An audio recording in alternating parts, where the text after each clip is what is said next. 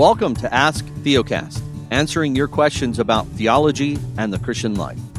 To send us your question, please visit us online at asktheocast.com or call us at 615 212 9212.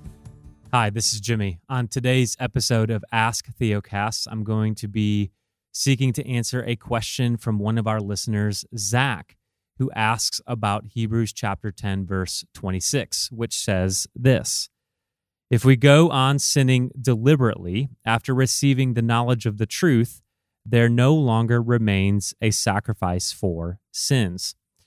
In light of that verse, Zach asks the question Does this verse teach that we need to reach some sort of perfection in this life in regards to our sanctification? Well, I want to give you a short answer and then a long explanation. So, the short answer is no, that is not what this verse is teaching. It is not teaching that we reach some sort of sinlessness uh, or sinless perfection in this life. The word I want to focus on in that passage, Hebrews chapter 10, verse 26, is that word deliberately. Something that you see both in the Old and New Testaments, particularly in how God talks to those who are in sin, how Christ talks to those who are in sin, is that God kind of has a category for those who are caught in sin and yet come to Him in repentance and faith, but also has a category for those who are caught in sin, know they are sin, and yet have this deliberate, or as I like to say, or as we see it elsewhere in Scripture, a high handed approach to sin.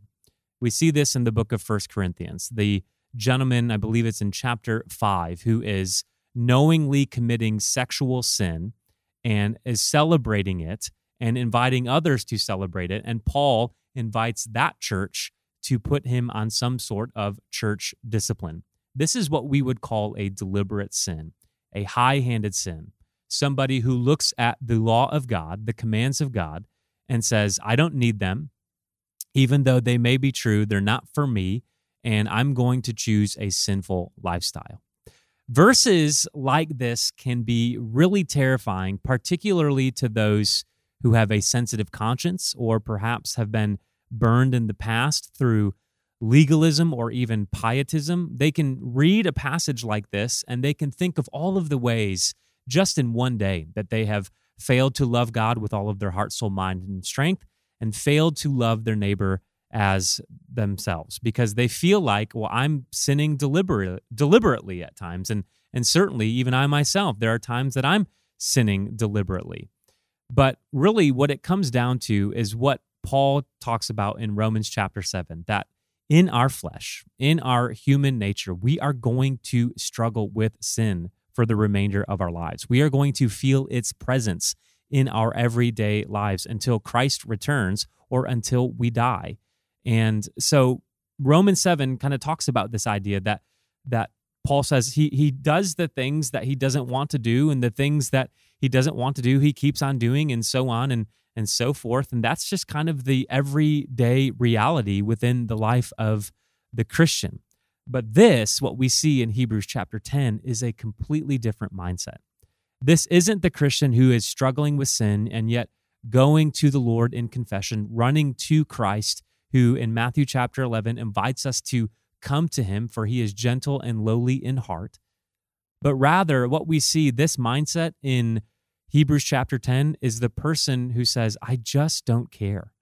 I just don't care. I, even though uh, Christ may be real and even though the, the law might be right and just, I want to choose this sinful lifestyle. I want to choose this sinful pattern of thinking or behavior or whatever it may be. And it's in this case that the Bible, the New Testament, really does give us some stern warnings, which the writer of the Hebrews does throughout this book. He he warns his Jewish listeners not to be hard-hearted. He warns them not to go on sinning deliberately, but rather to run to Christ in faith. And so if you're listening to this and and you would consider yourself to be of that sensitive conscience disposition, uh, let me just say this that when you sin and you struggle with that and you feel those senses of shame and guilt, it's in those moments that Christ's heart actually is drawn out to you. Because in that moment, what you're experiencing is being crushed by the law of God, crushed by his holiness and his perfection. And it's in that moment that the, the pump is primed for the gospel to come in and tell you that you're not enough and that you are sinful and that you do struggle and insert your own adjective there, but Christ is enough. And it is by sheer grace through faith on account of Christ that he credits his perfect righteousness to us. And so, hopefully, you found this answer helpful. You can find more resources like this at theocast.org. Thanks for listening. Thank you for listening to Ask Theocast. If this has been helpful to you, we would encourage you to check out our weekly podcast. To learn more and to download our free ebook, visit theocast.org.